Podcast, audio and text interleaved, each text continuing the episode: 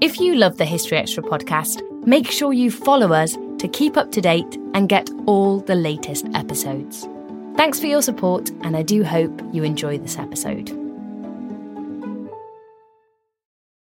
This episode is brought to you by Reese's Peanut Butter Cups. In breaking news, leading scientists worldwide are conducting experiments to determine if Reese's Peanut Butter Cups are the perfect combination of peanut butter and chocolate. However, it appears the study was inconclusive, as the scientists couldn't help but eat all the Reese's. Because when you want something sweet, you can't do better than Reese's.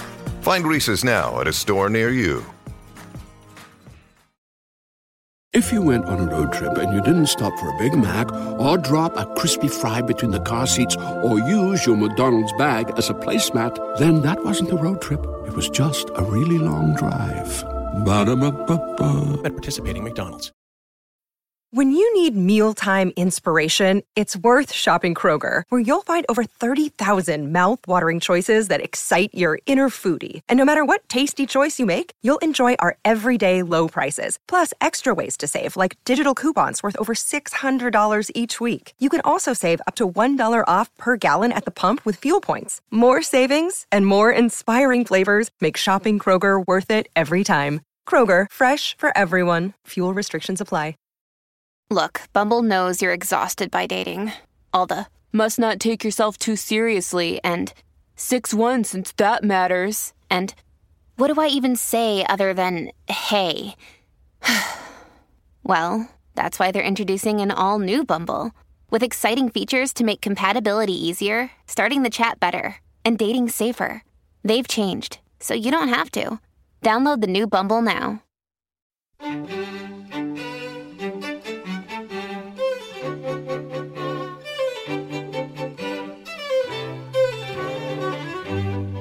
The lazy history of civilization is this the Greeks begot the Romans, the Romans begot the Christians, Christian Europe, that is. Christian Europe led to the Renaissance, the Renaissance led to the Enlightenment. The Enlightenment led to political democracy and the Industrial Revolution. Industrial Revolution and democracy produced the United States, the home of life, liberty, and the pursuit of happiness. And we're done. and we laugh. But actually, read a history book about the world. That's the story that gets told. That was Michael Scott speaking about global history in a lecture he gave at our 2015 History Weekend event.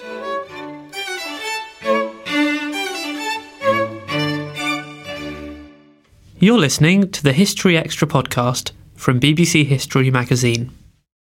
We're the UK's best selling history magazine, available from all good newsagents or via subscription.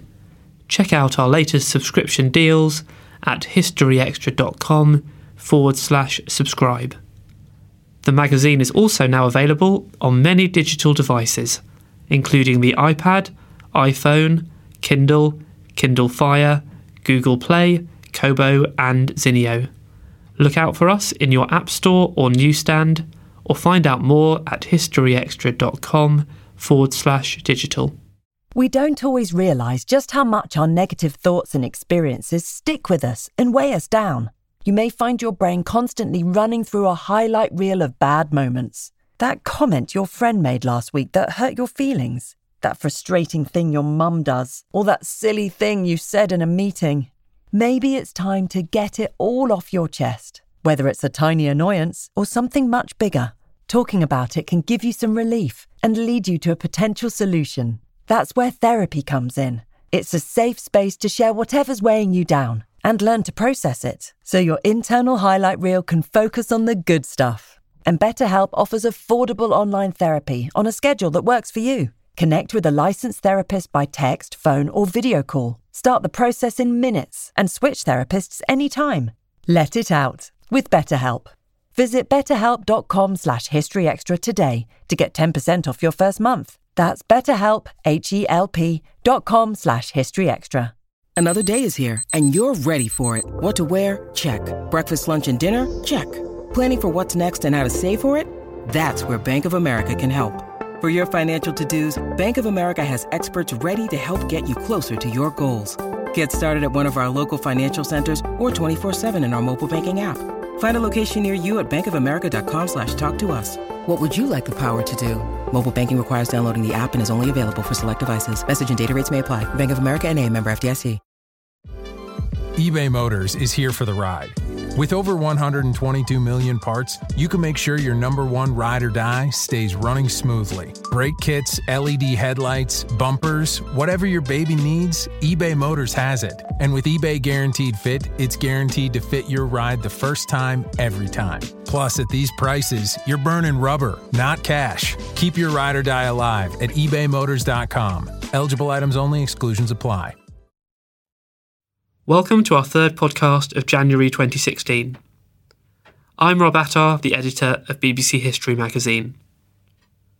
For this episode, we're broadcasting a lecture from our 2015 History Weekend event. The speaker is Michael Scott, an Associate Professor in Classics and Ancient History at the University of Warwick. Michael is also a popular broadcaster and author, and it was the theme of his next book, Global History, that formed the basis of this talk. So let's head over to Malmesbury Town Hall and hear what Michael had to say. How do we study history?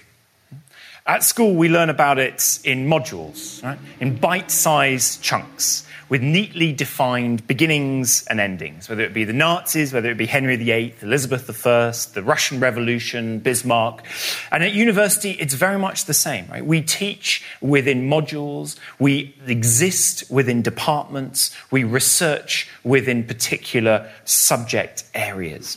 Now, of course, we do this because it makes the past manageable. Right? Do we have to break it into chunks or periods of some kind to, because no one can know everything about everything, despite the fact that some people try to claim that that's what they know. And some of these periodizations have no basis in reality, right? They are very much for us. This is one of my favorites from, from my world, the ancient world. The ancient Greek world is divided into, some of you may know, the archaic, the classical, and the Hellenistic periods, or the big A, big C, big H. And so much is attributed to these worlds, these, these periods, as if they were entirely different worlds. And yet no one in ancient Greece woke up on the 1st of January 479 BC and went, way, I'm in the classical period, baby. It's a whole new world, right? Kind of this is, they are totally fake and invented by us to make our, our lives studying the past manageable. And you know, as a researcher, as an academic researcher, one does exactly the same thing. One ends up specializing in a period, a place, an era, a theme, whatever it might be. And we do that in order that we can become specialists. And then we can walk around and say, well, I'm a specialist in. And one can talk to other specialists in journal articles and books that you're writing and at conferences. And so it ends up that people within the Department of Classics uh, talk to people within the Department of Classics, um, but not to other departments. They end up publishing books, and I'm as much a culprit of this as anyone else. If you go and have a look at any bookstore for ancient Greece and Rome, the classical world, you'll see any number of books that is X or Y theme in the ancient world. And you're like, well, hang on a second. No, no, no, no, no. What, what, the only thing that book is talking about is the Greek world or the Greek and Roman world, not even the Mediterranean world. And yet, We've lulled ourselves into this false sense of security that we're happy to call that the ancient world, as if it's the entire thing, all that matters, all that exists to a certain extent. You know, another kind of example of how much we've fallen into this trap is that classicists are congratulating themselves very much at the moment because we've managed to break out of just studying the Greek and Romans and realize that the Greeks and Romans lived with other people around the Mediterranean. Right? Stop the presses. Front page headline. Books are being published that talk about the Mediterranean, all the cultures that lived around this one sea. If you have a look at David Abulafia's or, or Cyprian Broodbank's recent book, fantastic works, real incredible works of scholarship. Yet the fact that they're being heralded as such a breakthrough to join up worlds of thinking, and what a small world we've managed to join up, just one part of the real ancient world, tells you quite how far we've got to go. We do all this and yet, do we ever stop and think about how we might be doing history differently? From the early 20th century, there has been an alternative path that's been known as global history or world history. Now, as its name suggests, this way of doing history distances itself from one period or place and instead focuses on a much bigger canvas. It's been particularly active in the United States, where liberal art undergraduate degree programs attract those wider view world history courses and students that want to have a more accessible, wide knowledge than immediately put themselves into a period of specialization. But how do you do global or world history when no one can know everything about everything, even just about history, for one thing? Well, there are three main approaches. The first is big history. Right? And if you want, there's a couple of examples here on the slide for you to go and have a look at. And big history can mean seriously big history. So if you go and have a look at D. Christian's maps of time, he starts history with the Big Bang taking from those scientists what they always claim is their story and making it the arts and humanities, the historian story. History begins with the beginnings of the world itself, the universe. Right? Um, and he comes forward all the way through. Or if that's a bit too big a canvas for you, perhaps you prefer to start just with the evolution of Homo sapiens 250,000 years ago. Yuval Noah Harari then is your man. Or you might want to start just with the last mm, 5,000 years. Go and have a look at Barry Cunliffe's Steppe Desert and Ocean.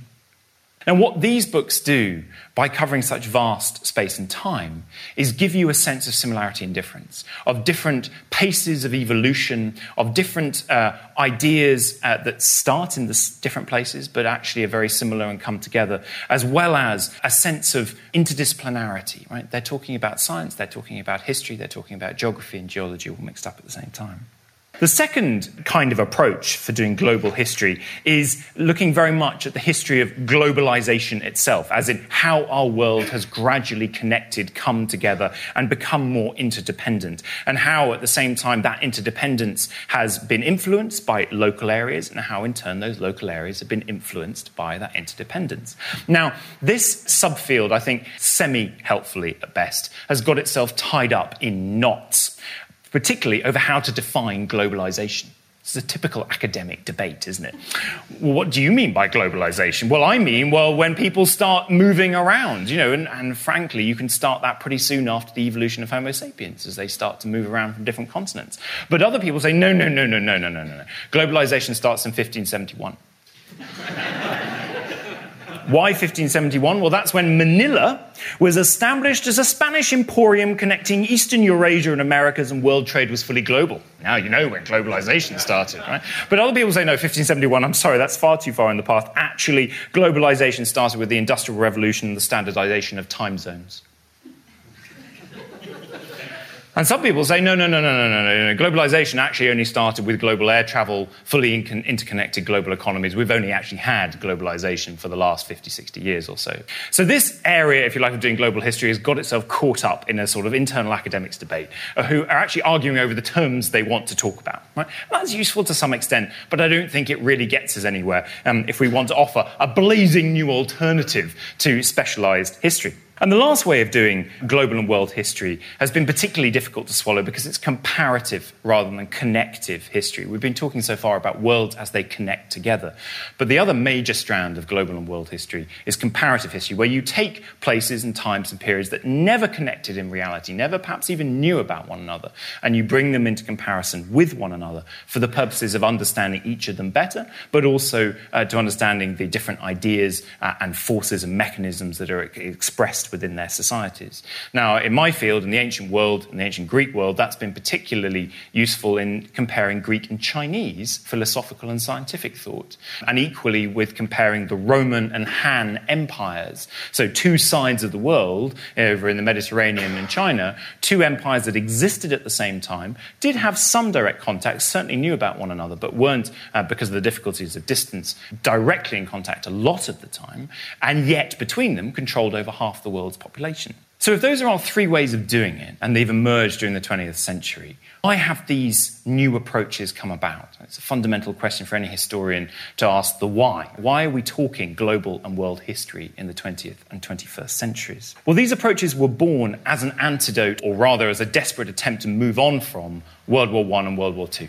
They were born out of an idea that global conflict has almost consigned us to the end of civilization, perhaps if we understood each other better, we would be able to avoid global conflict in the future. And the historians of that period, post World War I, World War II, were reacting to the nation state. The 18th and 19th centuries were all about the nation state and about histories being written and formed around the nation state, that history was being used to support and grow the identity of, of these uh, adolescent nations. And very much they had ended up, nation and history, being so linked that we weren't thinking globally, interconnectedly uh, about our wider human identities. H.G. Wells, who's better known for obviously uh, as, a, as a publisher, as the, the father of science fiction, for writing The Invisible Man and The War of the Worlds, actually published a series of articles soon after World War I that were then compiled in the 1920s into a book that was entitled The Outline of History, being a plain and simple history of life and mankind. And in it, he argued that in light of recent global conflict, it was imperative that people should learn about history not simply of their own nation that's what got us into the problems in the first place, in his point of view, but of all the world. And yet it was impossible to do that, for everyone to know everything about everything, and so this was his idea. The only possible answer is that universal history is at once something more and something less than the aggregate of national histories to which we are accustomed, that it must be approached in a different spirit and dealt with in a different manner. Now, this book seeks to justify that answer. It has been written primarily to show that history as one whole is amenable to a more broad and comprehensive handling than is the history of special nations and periods, a broad handling that will bring it within the normal limitations of time and energy set to the reading and education of an ordinary citizen. This was his call, this was his belief. This is what was needed, not just amongst professional historians and academics, but amongst every one of us, right? An understanding of history that was more global. And it wasn't just in the UK, in the USA, in Germany too, there was a, a, leap forward in this direction, particularly post the Second World War. And for the ancient world, that was very important. There was a, a German historian called Karl Jaspers who came up with the idea of an axial age that existed between 800 BC and about 200 AD. And when you looked across all the cultures of the world in that time frame, you realized that they were all sparking. This was the era of political, social, religious ideas that were breaking the mold of anything that had come before. This was the era of democracy and philosophy in Greece, of Buddhism in India, of Confucianism in China, Zoroastrianism in Persia. All these new forces, so many of which are still part, absolutely part of our world today, came into existence in this axial age. And Jaspers' idea wasn't simply to identify that in our past, but to set it up as something for us to emulate in our future. Humanity had managed to have an axial age once before. Maybe we could do so again. As a result, avoid world conflict as a sort of excellent uh, side uh, advantage. And Gore Vidal picked up on this idea in 1981. I don't know whether you've come across his novel Creation, but it fixes in on this, this moment of the axial age. And he has a single character who's an ambassador for King Darius of Persia who by hook or by crook and by collapsing a few time periods and manipulating history a little bit, is able to meet all of these major figures across the entirety of the ancient world, the real ancient world, and have conversations with them and engage with them. You know, who wouldn't want to be um, that person? So, what do you get out of doing global history? Well, we've said the early people after the post World War I and World War II were thinking it was going to help us avoid further conflict, increase international understanding. It was going to inspire humanity to excel, as it has done in the past with so called axial ages. But also, more recently, historians have identified a couple of other crucial, important advantages that a global perspective gives us. One is interdisciplinarity. If you spend any time in universities nowadays, you will find everyone using the word interdisciplinarity. Everyone wants you to be interdisciplinary. Everyone wants the subjects to cross boundaries. But no one's quite sure how actually to do it. We spend a lot of our time working, well, what's really interdisciplinarity look like? And I think global and world history is a prime example of real interdisciplinarity.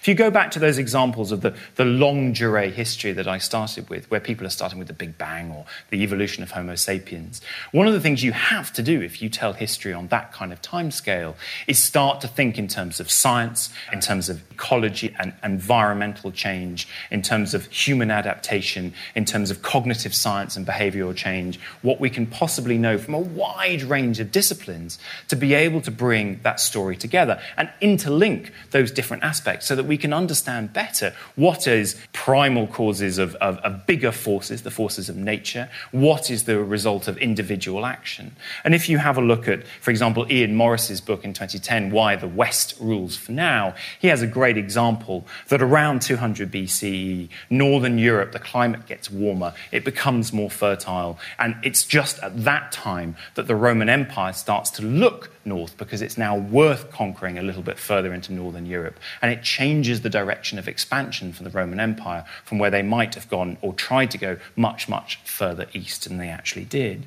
Or if you have a look at Peter, Peter Frankopan's recent Silk Road that's just come out this year, he too looks in the fourth century CE at climate change, which might well be, at least in part, responsible for motivating the migratory nomadic wave that hit the West and the Mediterranean in the form of the Huns the, during the 4th and in the 5th centuries AD. But I think the other crucial advantage is that it forces us to take a more balanced view about history itself.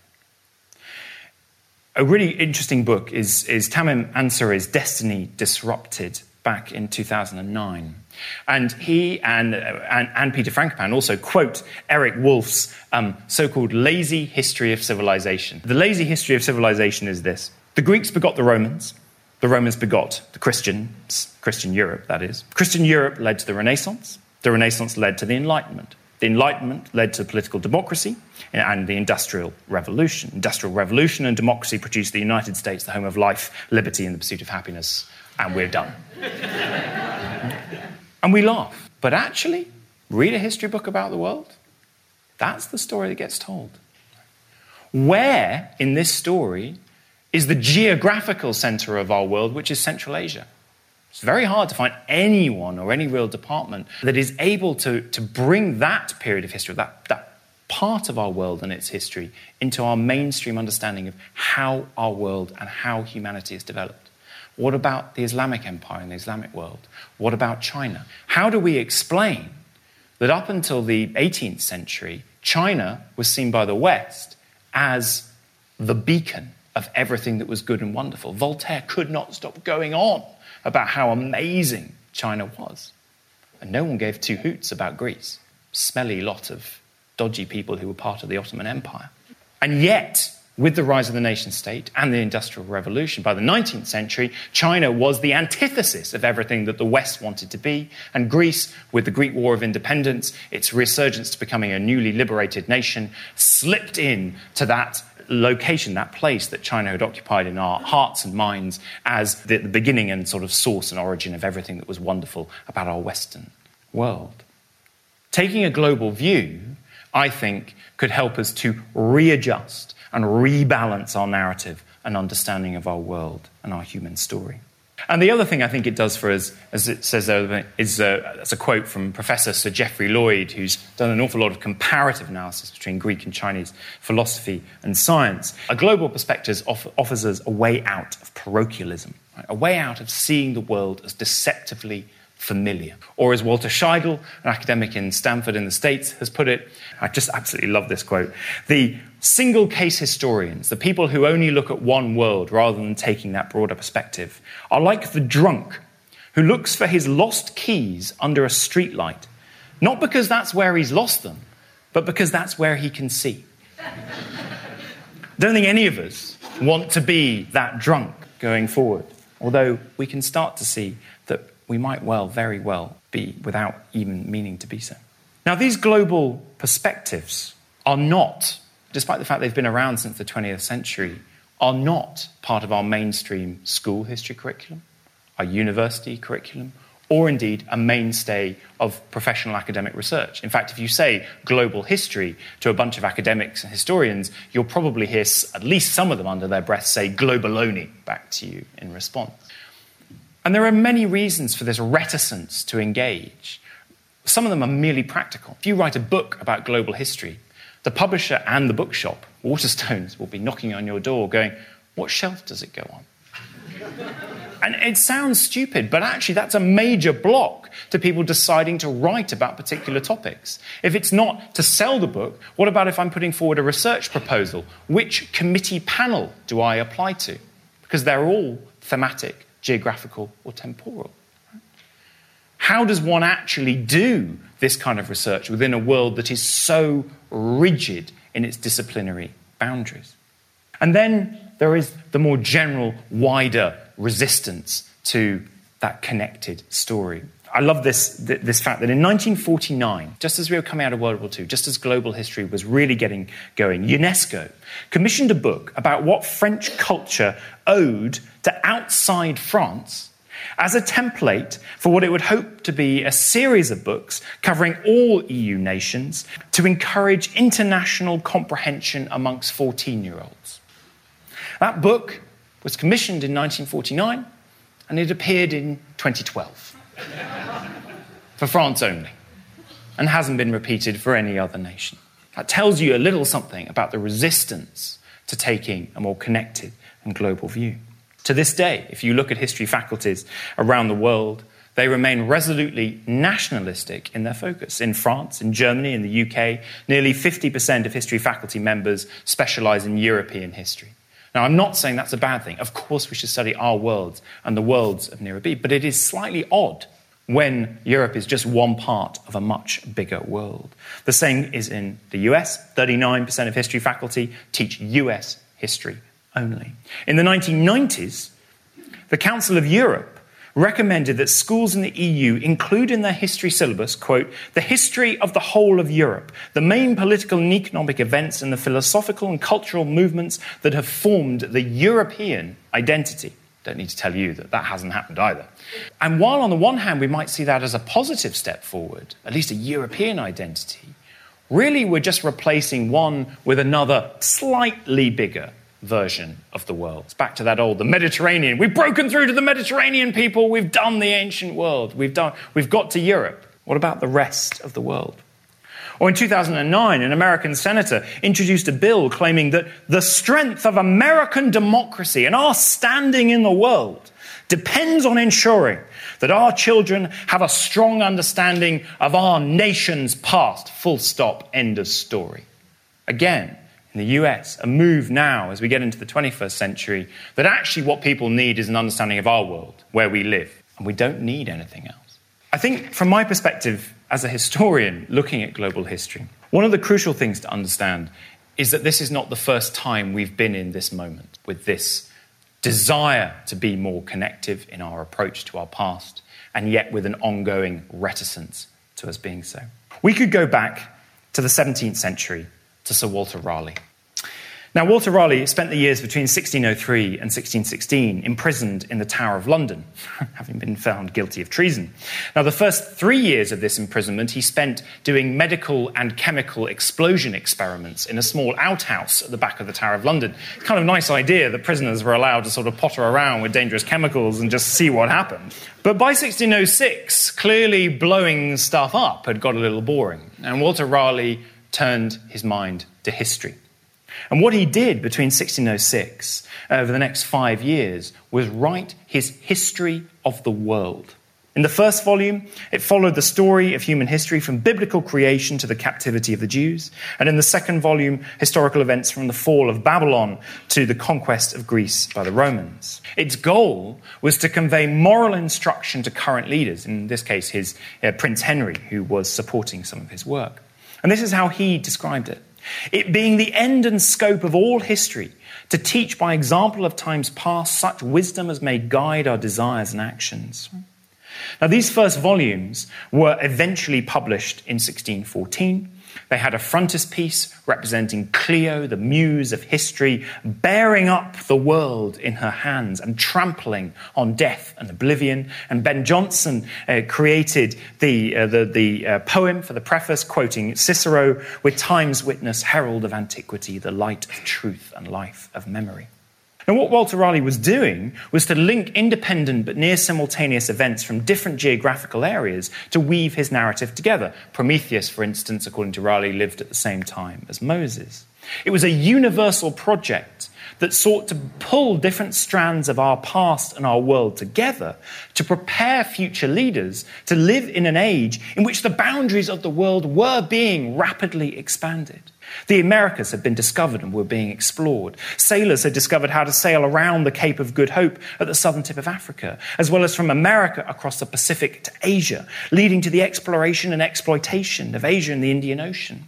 And in turn, the first English translations of literary works from these different worlds were also starting to appear. Antarctica and Australia were appearing on world maps for the first time. For a new, much bigger world, a new, much bigger approach to history was required. Now, the remaining volumes, after volume two, never got written. His patron died in 1612, and Raleigh died in 1618. But those first two volumes were an extraordinary publishing success.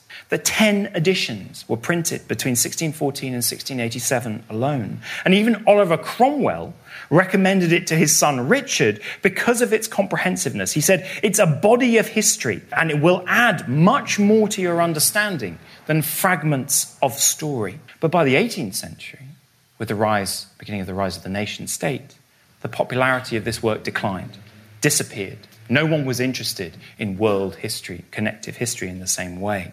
But we're mistaken if we think this was the first time that humanity went global and then came back to the local.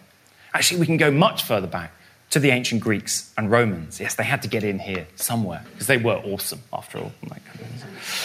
Following the conquest of Alexander the Great, there we are on the top left, which created an empire stretching from Greece to the shores of the river Indus in India, there was a new era of global connectivity. The successors of Alexander divided up that world, but they remained resolutely connected and became ever more so until by the end of the third, beginning of the second century BCE, the world was connected from China all the way through Central Asia to the Mediterranean with the beginnings of the development of the Silk Roads.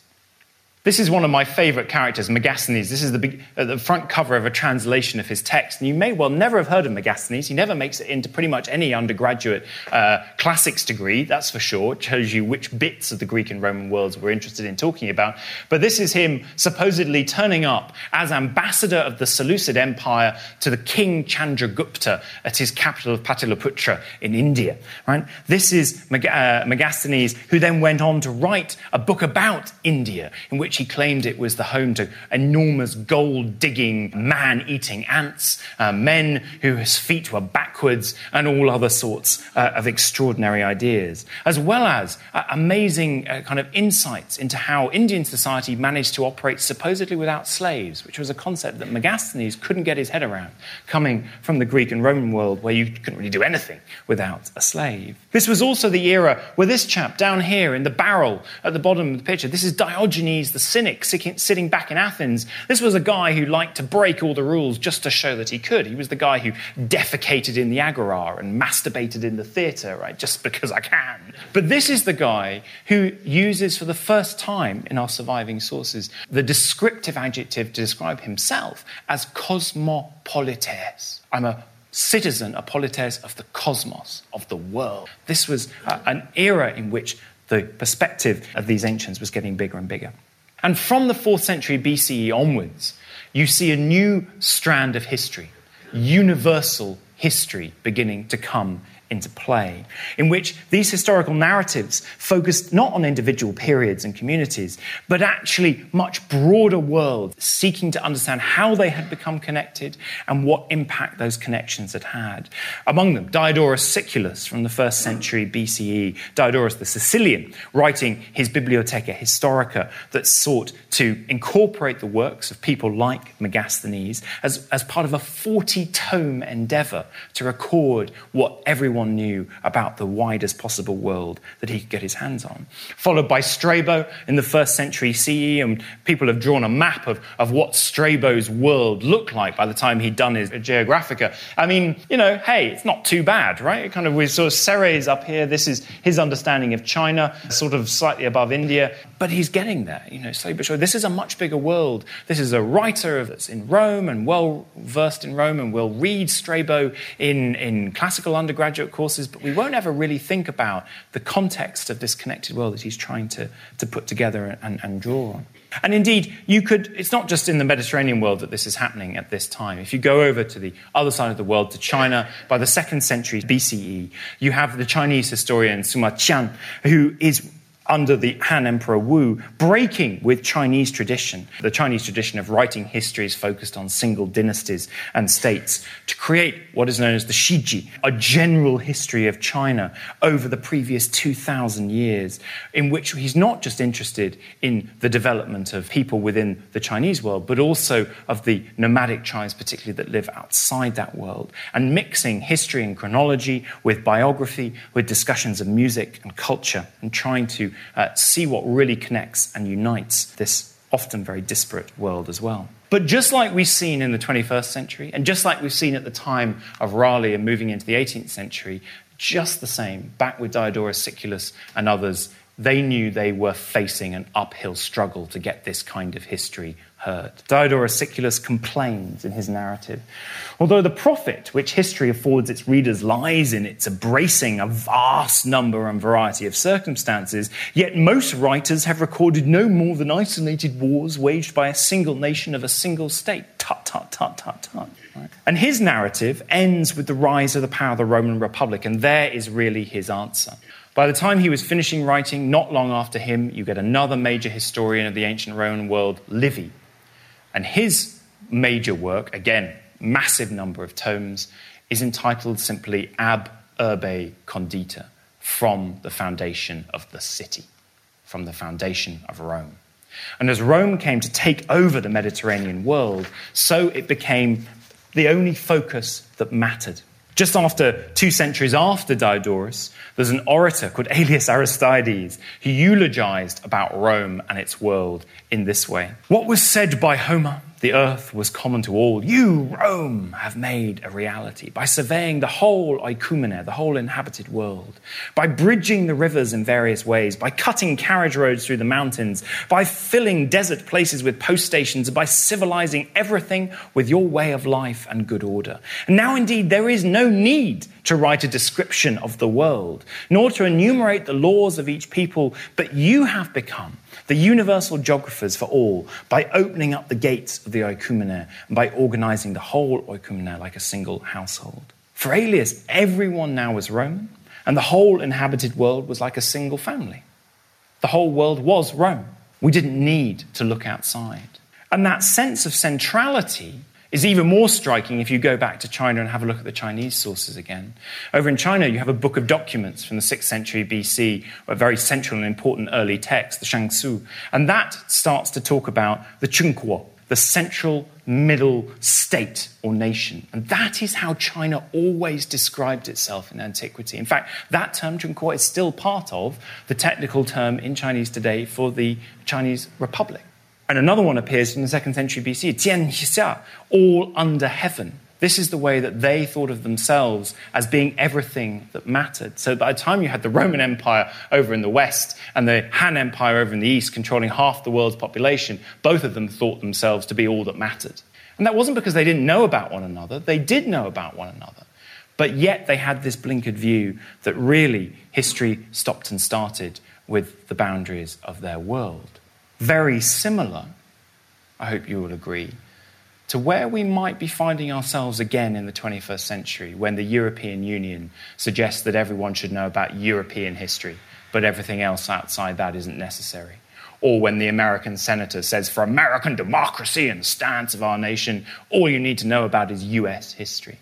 That idea that really our world is all that matters is a place we have been in before. Now, I've come to studying kind of global history as a classicist, and this is a new adventure uh, um, for me. But in reality, I've got to the point where I can't ignore it any further.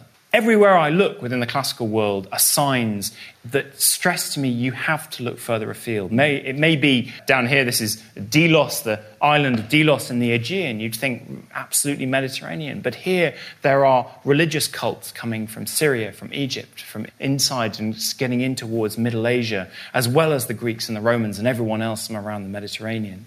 Or up here, this is a, a drawing of the city of Ai Khanoum, a Greek settlement that's in modern day Afghanistan, where placed um, an essential pillar right in the middle of the town were the maxims that had been inscribed supposedly from the oracle at Delphi thousands and thousands of kilometers away. Or indeed the Silk Roads that connected up the Roman and Chinese empires, so much so that the Roman writers are constantly complaining about how Chinese silk allows Roman women to walk around looking naked because it's so thin and luxurious and svelte. Right? This is absolutely awful. And they also spend all their time complaining about how much gold is running out of the Roman exchequer and going to China. we've, we're here again, right? Kind of in a certain sense.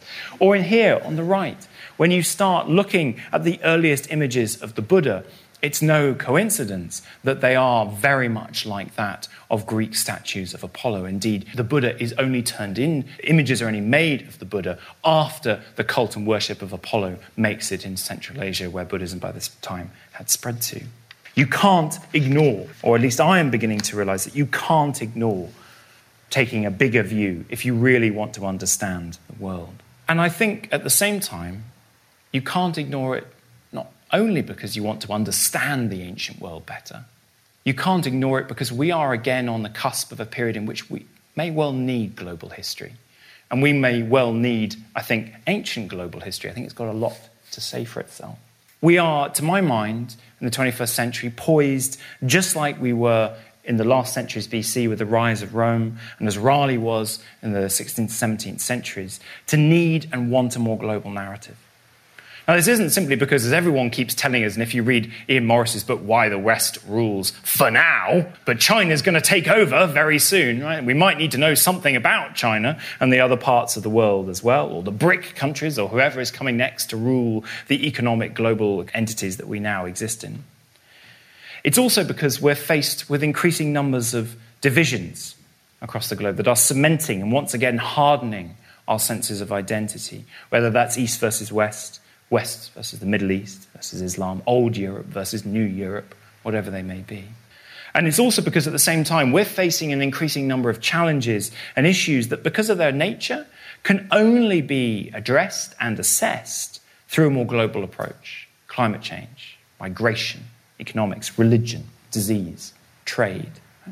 We need, more than ever, a broader and a border crossing perspective. We need a world consciousness. We need to understand, as the term is being used now, that we're all on spaceship Earth together to meet our global challenges. I am not saying, as my final point before I shut up, that this is the only way we should be doing history. But I think we should be devoting more time to it than we currently do whether that's in schools, whether that's in universities, whether that's out there in our day to day lives.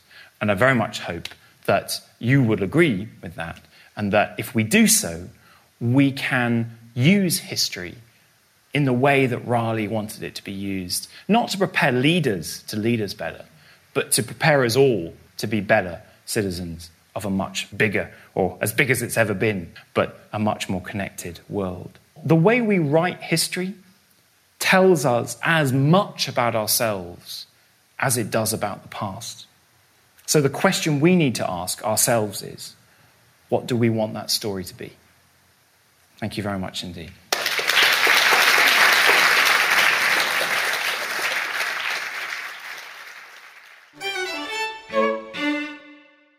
That was Michael Scott speaking at our 2015 History Weekend event.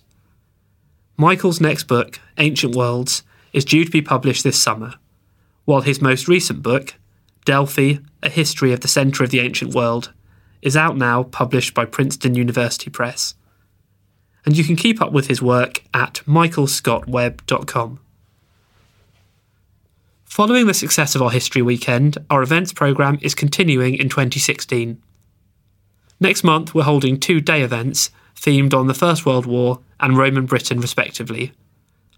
Head to historyextra.com forward slash events for more details on those and to book tickets. Meanwhile, why not check out the January edition of BBC History magazine, which is currently on sale?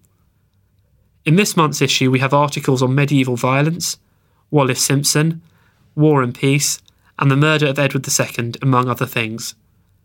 You can get hold of our January edition in all good newsagents and in our many digital formats.